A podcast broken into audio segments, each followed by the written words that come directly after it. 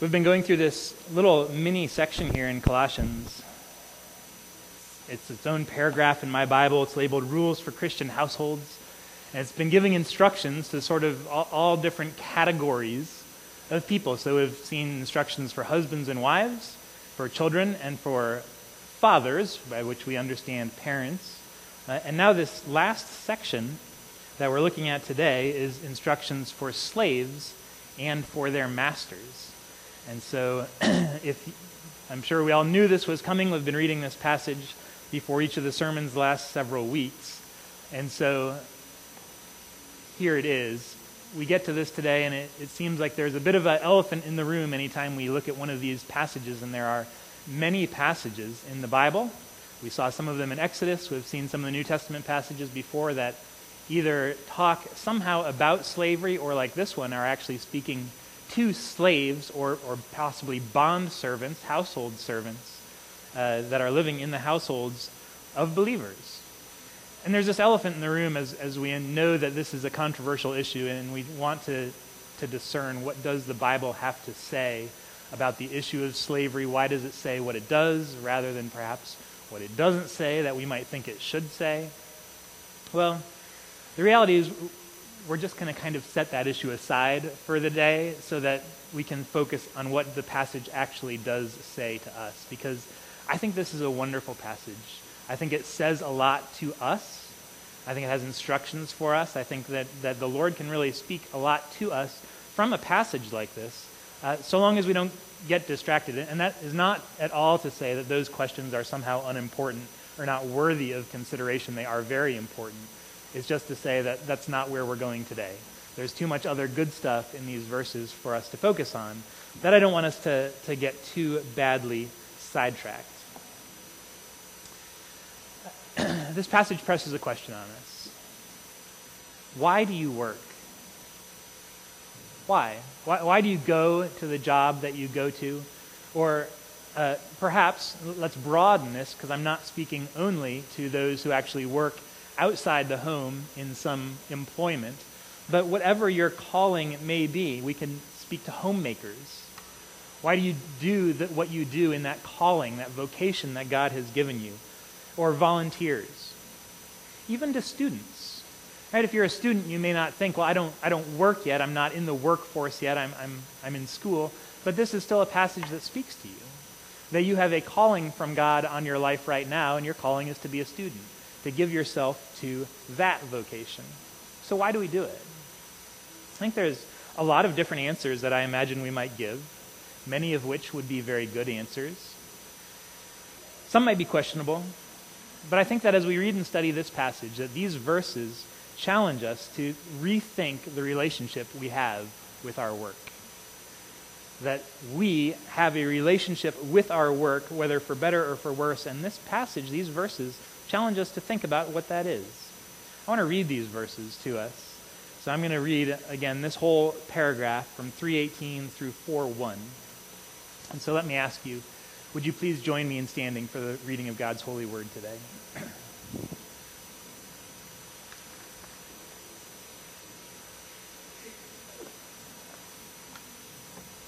Colossians 3, starting in verse 18. Wives, submit to your husbands, as is fitting in the Lord. Husbands, love your wives, and do not be harsh with them. Children, obey your parents in everything, for this pleases the Lord. Fathers, do not provoke your children, lest they become discouraged.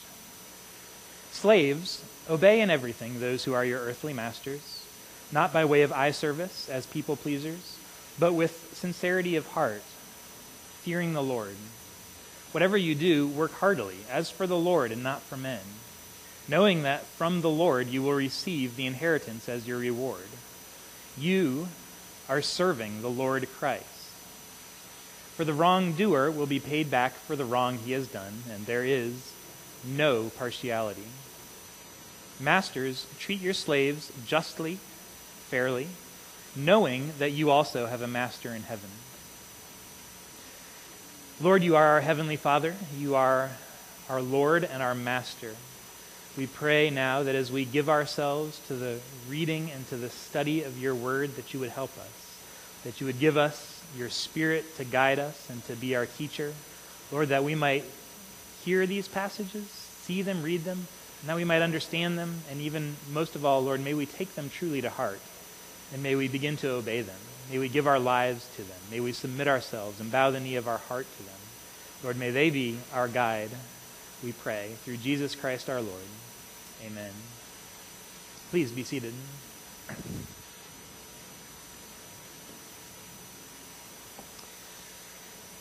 so, what we've said is that as Paul is going through this passage, he's addressed several different groups of people. He's talking to the different ages and stages, the different callings that people have on their lives husbands, wives, parents, children. And now he comes to servants and masters. So, in one sense, there's nothing at all surprising about this. Right? Paul is just working his way through the different life situations of all the people in his congregation. Right? There are these households that have become believers that are part of the church, and Paul is systematically going through them, and he is applying the gospel to each different situation. Right? Uh, all, all callings, whatever they are, each person, all come under this umbrella, right? That, that the gospel applies to their calling in life, whatever that may be. This is still part of chapter 3, right? That starts with this great exclamation if then you have been raised with Christ. And so he's going to apply that.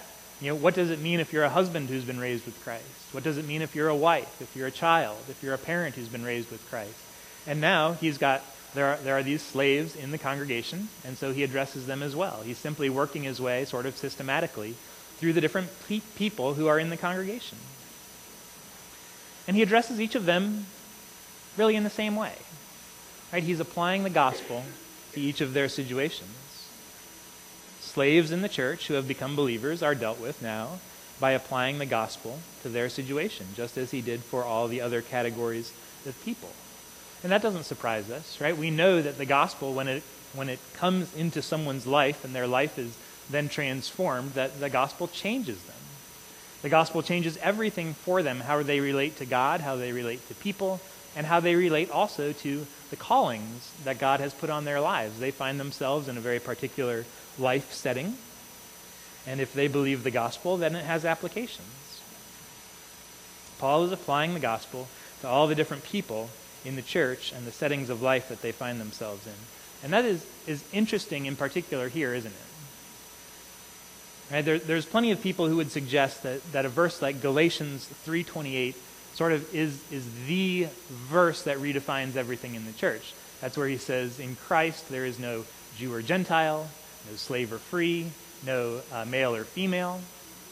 Right? It, it, seems to wipe out all the distinctions. But in fact, it, it changes the distinctions without necessarily wiping them out because we read in Galatians, just like we read in Colossians, that Paul will still give individual specific instructions to, to husbands and to wives. Right? He can say that in Christ, and this is what we've said as well, that in Christ, yes, there is equality uh, we are equal in value, in worth, in dignity. We come to Christ on equal footing. There is no partiality. Uh, but nevertheless, we have callings from God that are unique and that influence the way that we live out our uh, commitment to Christ. It was the same with male and female. Even Colossians, Colossians 3.11, uh, just a little ways up, says, There is in Christ no slave or free, but Christ is all and is in all. But we get down here, and now Paul is again addressing himself to those who are slaves and to those who are masters, recognizing that because of the, the vocation that they find themselves in, although they come to Christ equally, that both slave and master are brothers in Christ or sisters in Christ, nevertheless, the particular vocation that they have influences how they live for Christ within that vocation. So, equal, just like we've said, and we said this over and over in, in the sermons on marriage, that, that male and female are equal in value, worth, and dignity, but have different callings. I think we could apply the same, uh, the same kind of rubric to slaves and masters, that they are equal. They're equal before Christ. Uh, they come to Christ on equal footing, but they have different callings in life, different vocations the Lord has given them. And the gospel changes the way we pursue and approach the vocations that God has given us. So I want us to read these verses today and, and think not only about what it means for people who are actual slaves in that context, but to think about the jobs and the vocations that God has given us and how the gospel changes the way that we do those things. And, and I think it, it tells us at least two things about our work. It tells us that our work is a worthy and a noble calling. The work that God has given us is a worthy and a noble calling. Second, that our work can be worship. And then at the end, I want to, to, to try to help. How do we approach our work as worship? But let's note a few preliminary observations here. It's, it's worth just paying attention to some of the obvious things that, that we might move over too quickly. But notice, Paul addresses himself to slaves, to those who are under the yoke of slavery. Paul addresses himself very specifically in this letter. in fact, if we're just looking at the, the section that we read, there's more verses written to the slaves than there are to any other category of people. He has more to say and more encouragement to give to them. Throughout the New Testament, there are many places where, where the responsibilities of Christian slaves are addressed. And, and Paul actually addresses them as responsible, mature, believing Christians who are part of the church, who have responsibilities to the Lord, who can hear the word of the Lord and obey it. Right, so there's no, there's no uh, pandering, there's no patronizing of them. There's, there's not sort of a free pass given to slaves because they find themselves in a very undesirable circumstance, because they have a difficult situation in life. There's no, there's, there's no letting them off the hook. But rather, Paul addresses them and he speaks to them simply, you know, adult to adult as a responsible uh, Christian person who is responsible to follow Christ, right? Who has their own path of discipleship laid out before them, that they are going to believe in Christ and to obey Christ just like everyone else, even though their particular state may mean certain unique challenges, certain unique difficulties. But that's true for all of us, isn't it? But they are nevertheless addressed as responsible believing Christians. And here's the second preliminary observation. I think, first of all, you know, that gives a lot of dignity to them. But not only does he dignify the work that they do, but he goes even further. And we hear in these verses that he says, if they do their work well, that they are giving honor to God. That they are adorning the doctrine of the gospel of Jesus Christ. And he says even further that they will therefore receive the inheritance as a reward from the Lord.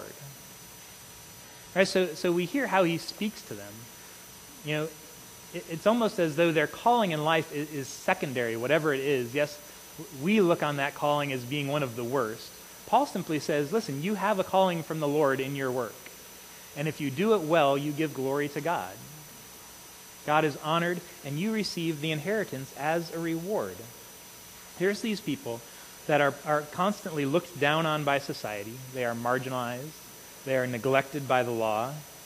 Uh, but Paul gives them dignity and nobility, even honoring the work that they do, saying they are, in their calling, doing work that can be God honoring and Christ exalting work.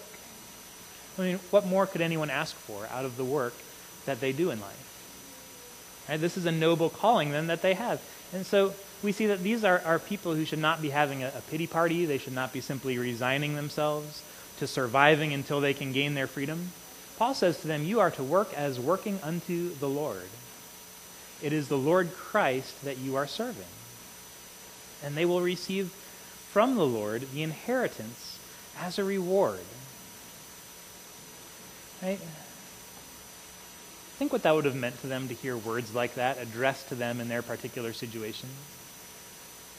And then think how, how easy it is and how tempted we often are to complain about the work that we do, to complain that perhaps our job is not as rewarding as we wish that it were, or to complain that we're not being compensated quite as well as we wish that we could be. And we think, what is it all for? Why do, why do I do this? Well, here Paul is sp- speaking to people whose work is, is probably not very rewarding. It's not compensating them well, but here's what he says You will receive the inheritance from the Lord as the reward. And you honor Christ when you do your work well. Here's something that he gives them that's far better than, than any paycheck that we can hope for. He gives them the dignity and the, and the spiritual worth and value that they are serving the Lord in the work that they do if we think about the position, you know, the, just the societal standing of these slaves, they did not have an earthly inheritance to look forward to. And they, they certainly would not have had an inheritance from their own family. If their family was wealthy enough to have an inheritance, no doubt they wouldn't have been indentured servants. They wouldn't receive an inheritance from the family that they, they were working for. The inheritance goes to the children, not to the hired help. But they will receive one from the Lord I think that's worth thinking about for us and, and applying to us as well. It might be that some of us are not working in the jobs that we would like to be working in. Right? Maybe we're working in a, a job that we see as temporary, hopefully, until we can gain what, what we're really dreaming about. Maybe you're in the position that whenever someone asks you what you do, you answer, but you also are quick to qualify, like, oh, what I really want to do is this. I, I was in that position for a long time. I, when Aubrey was in medical school, I worked at a bank by day and I waited tables by night. And if you were to ask me then what I did, well, I'd say, well, I work at a bank, but that's not really what I'm going to do. What I'm re- and this was after I'd been to seminary. I said, well, I'm really, I really want to be a pastor. Right? And I didn't like the job I was in. I, it wasn't rewarding. And you may be, you know, LA is filled with people like that, feel like their life is on hold. But you know what the Bible says about that? Nothing. It doesn't matter. Right? That's not the point. The Bible doesn't care about our, our dream jobs. It cares about the work that God has given us to do today. And here is Paul saying to these slaves who are the lowest of any conceivable economic ladder, he says, If you do your work well, you are working for the Lord. And God is honored by that good work. What more are we hoping for out of our jobs? than to honor God. right? Perhaps we wish we were honoring God in a better, more glamorous job, but that's not the call that He gives us. Right? Some may be, may be in a position right now where maybe you're staying home with the kids. That's not what you wish you were doing. Right? We talk about slavery, and you say, you know, I kind of resonate with that. Just kidding. But that's a noble calling, right? I think that's one of the highest, most noble callings is is to raise children in the nurture and admonition of the Lord. And that is the calling. If your job feels ever so mundane, so underappreciated, so unfulfilling, God says, You work as unto the Lord, not as unto your job. Look at verse 22. Slaves, obey in everything those who are your earthly masters your earthly masters. Now, to hear Paul say this, here's the word, the first word is you are to obey your masters. We might think that's a surprising word, right? Maybe that's not what we would have said if we were writing it. But, but again, notice that he's not patronizing.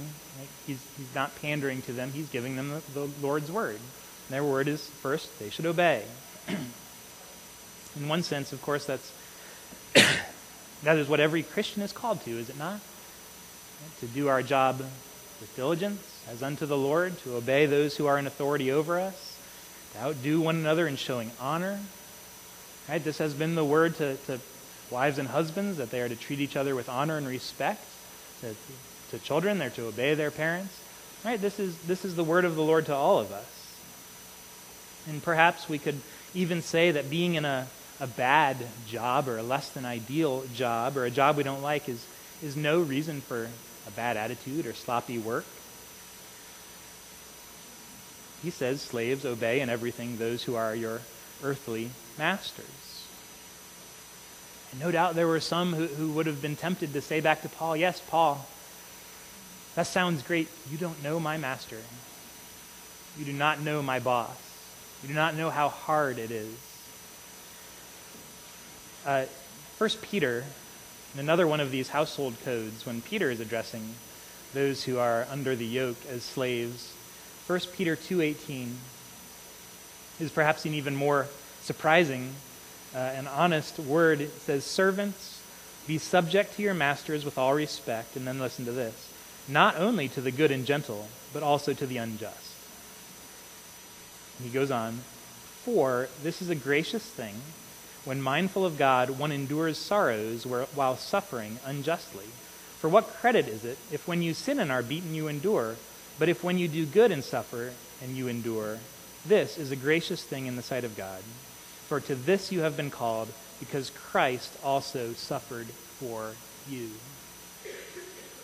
Here he is very explicit that we are not merely to do good, uh, diligent, honest work in our callings when we like it and when the boss makes it easy for us, but even more so when we don't like it and when the boss makes it very difficult for us. And he says, Here is a noble and a gracious thing in the sight of God. Why? Because you're following the example set by no one other than Jesus Christ.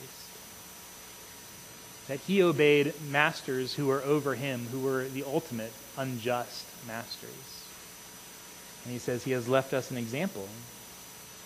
And we are to rejoice then that we even have communion with Christ in hard work, unkind work, laboring for an honest, uh, an, a dishonest, and unfair boss. And the word stands out to me in Colossians in verse 22 where it says, Slaves, obey in everything those who are your earthly masters. Your earthly masters. Why? Because your earthly master is only one of your masters. Right? He says we are to recognize that there is a chain of command that goes all the way up. That you have a heavenly master as well. And so we're called to do a good job in our work, to work well and honestly and diligently, so that God may be honored, so that the name of the Lord may not be reviled. Even those who are under the yoke, they, were still to see themselves as ambassadors for Christ, as those who are called to work for Christ. And therefore, their work reflected not on themselves, not on their earthly master, but on Christ. See, this is how we are, are called to see our own jobs, as all of our callings are working for Christ. I want to, to read something. I've read this before. This is John MacArthur said this, and, and, perhaps he goes even a, a little further than I would want to go, but he says, he says, what is happening on the job for you is the single greatest articulation of Christianity that you will ever have in your lifetime. He says, What is going on on the job for you is the single greatest articulation of Christianity that you will ever have in your lifetime. Maybe a little of an overstatement, but think about it. And we spend 40 hours, give or take, maybe give a lot more, we spend 40 hours a week working the jobs that God has given us. And those are not 40 hours where we are sort of setting aside all of our personal convictions in order to simply earn a paycheck for that time. He says what we do in those 40 hours, here is the calling that we have. We often define ourselves a lot by the work that we do, right? This is important to us. This matters. He says that is your greatest opportunity to demonstrate your Christian convictions that you have in your life. And there's a whole lot of truth in that to say that, that who we are, you know, deep down, it's not who we are when we come to church and, and we pretend that, that we're doing well and we have it together and, and we're great. What about when we're on the job? What about when we feel that no one respects us, we're not valued for what we do? It's not what we want to do, it's not feeling rewarding. The way we can behave in those circumstances is a far greater articulation of what our Christianity truly means to us. He says the greatest articulation that we would have. I want to look at another passage. There's so many interesting passages in the, the New Testament that speak to slaves. Look at Titus 2 9.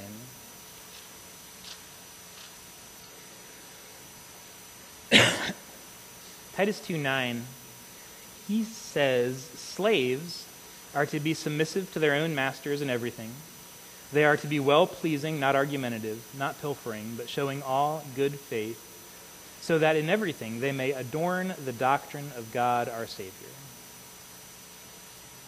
The, the instruction is similar, that they are to obey their earthly masters in everything. But the, the reason he gives at the end, so that in everything they may adorn the doctrine of God our Savior. Here is the great dignity that God gives to the work that we do. That when we do our work well, we are adorning the doctrine of the gospel of God our Savior. And that applies, you know, here he's applying that to work that nobody looks highly on, that is simply looked down on, feared, and despised. And he says to do that work well adorns the doctrine of God our Savior. So we, we can simply reason from that to any other calling, whether your calling would be you know, a doctor, a lawyer, a diplomat, or a bus driver, or a domestic engineer, or a janitor. It, it makes no difference whatsoever. The dignity of your work is not in the size of your paycheck. The dignity of your work is not in what the world says about the job that you do. The dignity of your work is that when you do it well, when you work as unto the Lord, that you may then adorn the doctrine of God our Savior through working for the Lord and not for men. That's the dignity of our work. Right? We, we need to, to figure out how to set aside all of these earthly perspectives that accumulate over the work that we do. We are so used to hearing the world make pronouncements as to what jobs are worthwhile and which ones are simply embarrassing to have. And to, to wipe all that away and say, the dignity of our work comes not from any worldly pronouncements, it comes from what the Lord says is true about our work and what possibilities he leaves open for us to be a witness by our work and adorn the doctrine of Jesus. What more dignity could our work have? Now, we see our work as a worthy calling. It's also, we can go further than that and say that our work is in fact an act of worship. Our work can be an act of worship. And this may be a new thought for some. we're so used to kind of pigeonholing uh, different areas of life. We have our, our work over here, our worship, our family life. Our work is meant to be an act of worship. Right? All of life can be an act of worship as done unto the Lord. Right? The commands, again, we, have seen that these commands in these verses are striking to, to work hard. It's easy to see how it would have been an opposite temptation for these slaves. Right? Perhaps to see that you know, the gospel has given them great dignity, therefore you know, they're above this low calling in line. Or to, to think that you know, my master doesn't treat me well, therefore I won't treat him well with hard work. But the calling of all of this is that your work is uh, reflective of God, not your own master or your calling itself. And it points to the fact that all work, even the unpleasant work, is done for the Lord to honor Christ, to adorn the gospel. Again, this is all teaching us a very high view of the work that God has given us to do. Right? That we work not simply for the sake of putting, you know, food on the table, paying the bills, you know, getting the paycheck, trying to secure a retirement someday. That's not why we work. We go to work because God has called us to it and gives us the opportunity to worship Him through it. and so, if that is true, how then should we work? And here's what Paul says Verse 22, just picking it up halfway through, where he says, Here's how you work, not by way of eye service as people pleasers, but with sincerity of heart, fearing the Lord. Whatever you do, work heartily as for the Lord, not for men, knowing that from the Lord you will receive the inheritance as your reward. You are serving the Lord Christ over and over and over. The dignity of your work comes from the fact that you work for the Lord. You work for the Lord, and he's saying this most surprisingly, perhaps, to those who are on the lowest rung of the economic ladder, most in, undesirable work possible. And he says, actually, they're working for the Lord in that calling that they have. And therefore, their work has all the significance, it has all the, the dignity, it has all the profundity of any other job in all creation. Right? And we are, we are not given the permission then to look down on certain callings, to, look, to, to decide for ourselves that some work is beneath us. Paul didn't have that perspective. And neither does he have this perspective that is easy for us to have that you know, that there's secular work and there's sacred work. Right? And that there's certain people, there's, you know, pastors, missionaries, evangelists that are serving the Lord in their work. But but for everybody else, you know, you work in the secular world, you're just working. Right? They're serving the Lord, you're just working. This this divide that we have between the sacred and the secular, but the Bible knows of no such distinction like that. regardless of the field that you labor in or how well it pays, he, Paul says, listen, you are serving the Lord Christ. Your work is sacred work. Your work, whatever work it is, is sacred work. now, second, he also gives a word to the masters. Right? They are serving the Lord, and therefore, they are to treat the, the slaves in their employ with justice and fairness, knowing that they too have a master in heaven. Again, they, they also are to remember that the chain of command goes all the way up, that they are merely an earthly master, and that even for them, again, their work is a reflection of their faith. If they are believing masters, their work is an act of worship, and therefore they are to treat the people under them in their employ with dignity and with respect, with justice and with fairness. They do, in fact, wield a bit of authority, but they're to remember they're not the boss. Jesus is. And therefore, they use the authority, that, authority that's been committed to them to work well and justly and fairly. Which means for us, some of you have authority in your workplace. You know, maybe you have some people who report to you who are under your oversight, like a teacher over her students, or a boss over their employees, or even the parent over the children. And in that respect, you are to consider that you are working for the Lord, that your authority is part of working for Jesus. So, if that's the big picture, how can we take our own callings that we have and, and approach them as though they are worship? Here's a few suggestions. Number one, we are at all times in our callings to remember who is the boss. To remember who is the boss. As Paul says, we are working as for the Lord.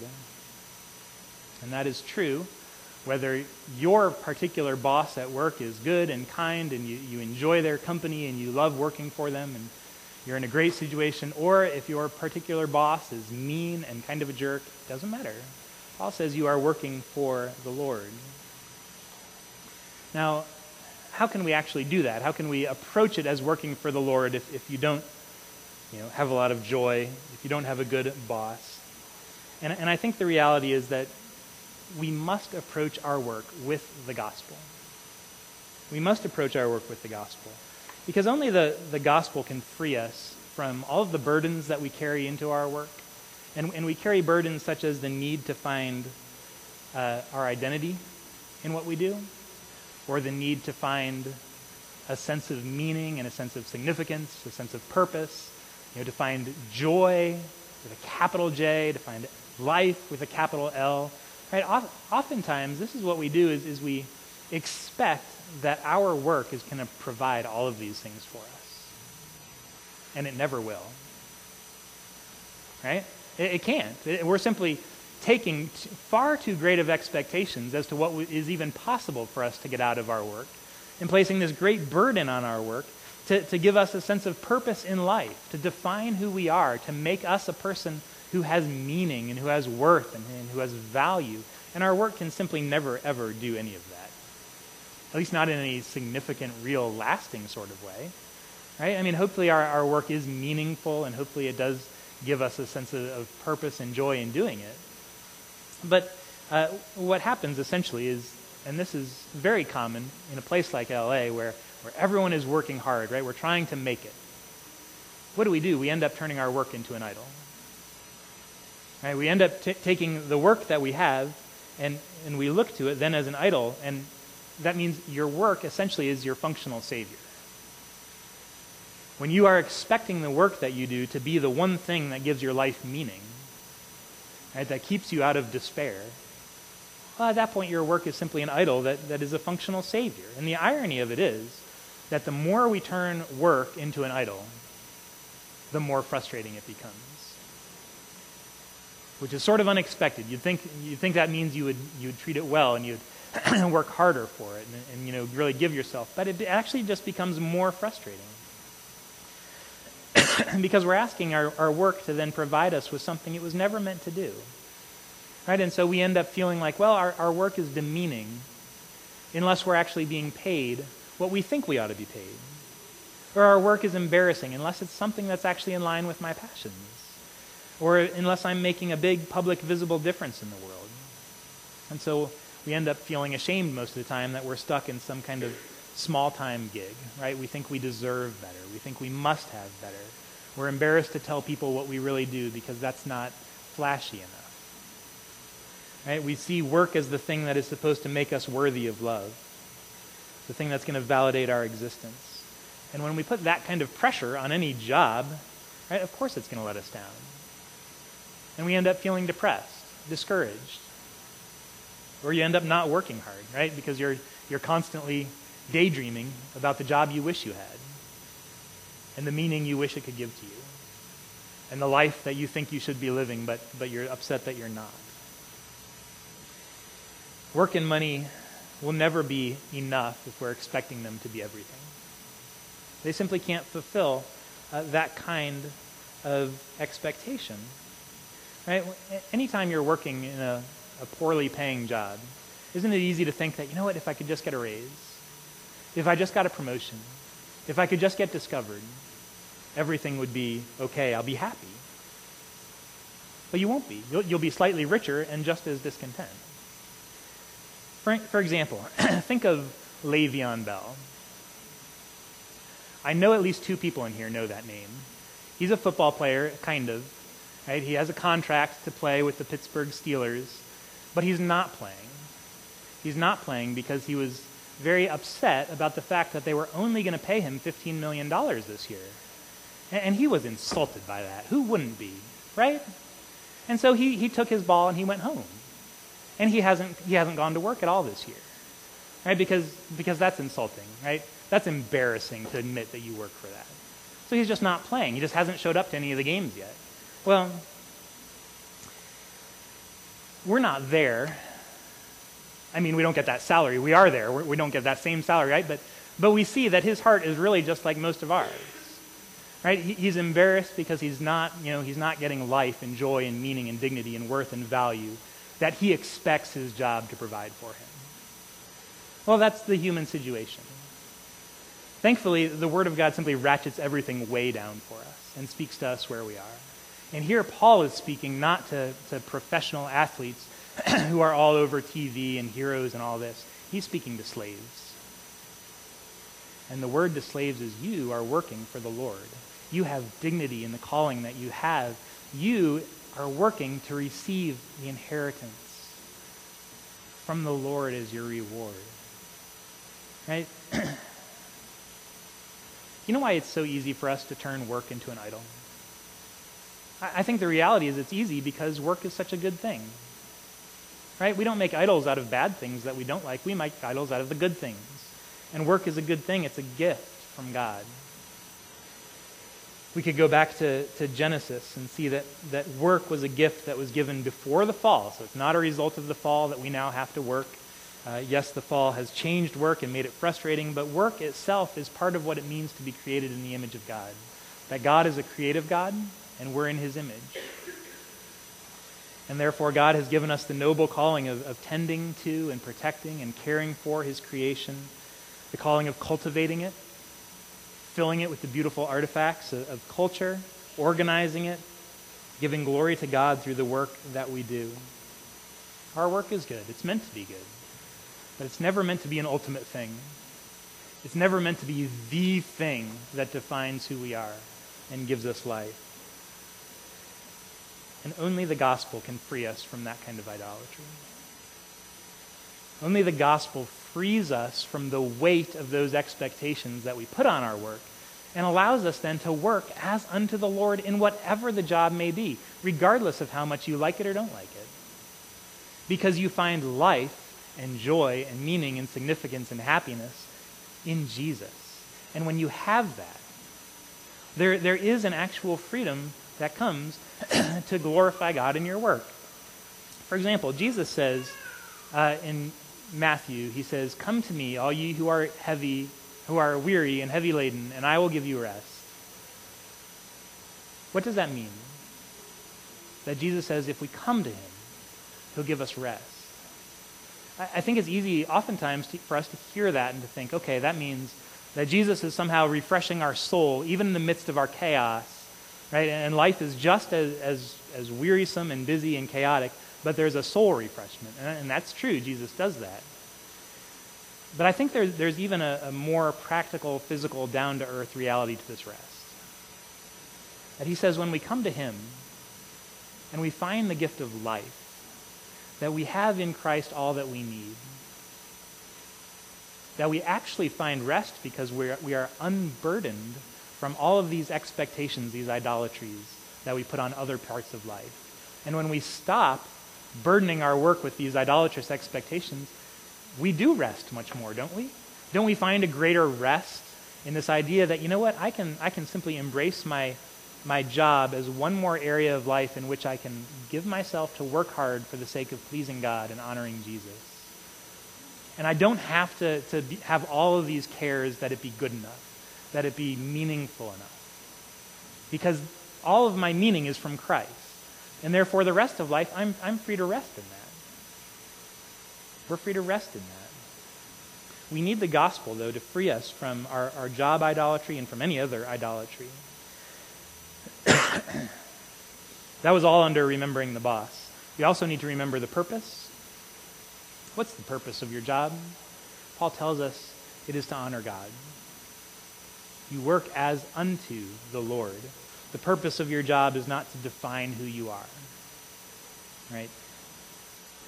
We remember the purpose, we remember the power. Remember the power. Only someone who knows and loves Jesus can work like this. Right? Otherwise, this just becomes one more expectation that we place on our work. But only someone who is resting first in Jesus, who is the master, who is worthy of our ultimate respect and honor. And yet he became the slave, didn't he? Here's the master who, who became the slave, who humbled himself, took the form of a man, and and became a, a servant and became obedient to death. Has any slave ever had it even worse? No. Jesus is our master who became a slave on our behalf, who was treated with the utmost contempt, who was spit on, who was beaten, the utmost derision, in order that we who, who, who, find, who feel ourselves insignificant, who feel like slaves, in order that, that those who humble themselves might be exalted. That we might be lifted up in Christ, that we who are slaves to sin might be set free. And in being free, might know what it is to work in a way that is made new by Christ. To work in a way that's not focused on self promotion, but on gospel adornment. No longer we work to become something we're not, but in order to express who Christ says we already are. Not to work in order to validate my own worth, but to point to the worth of Christ, who graciously, graciously accepts our work as worship.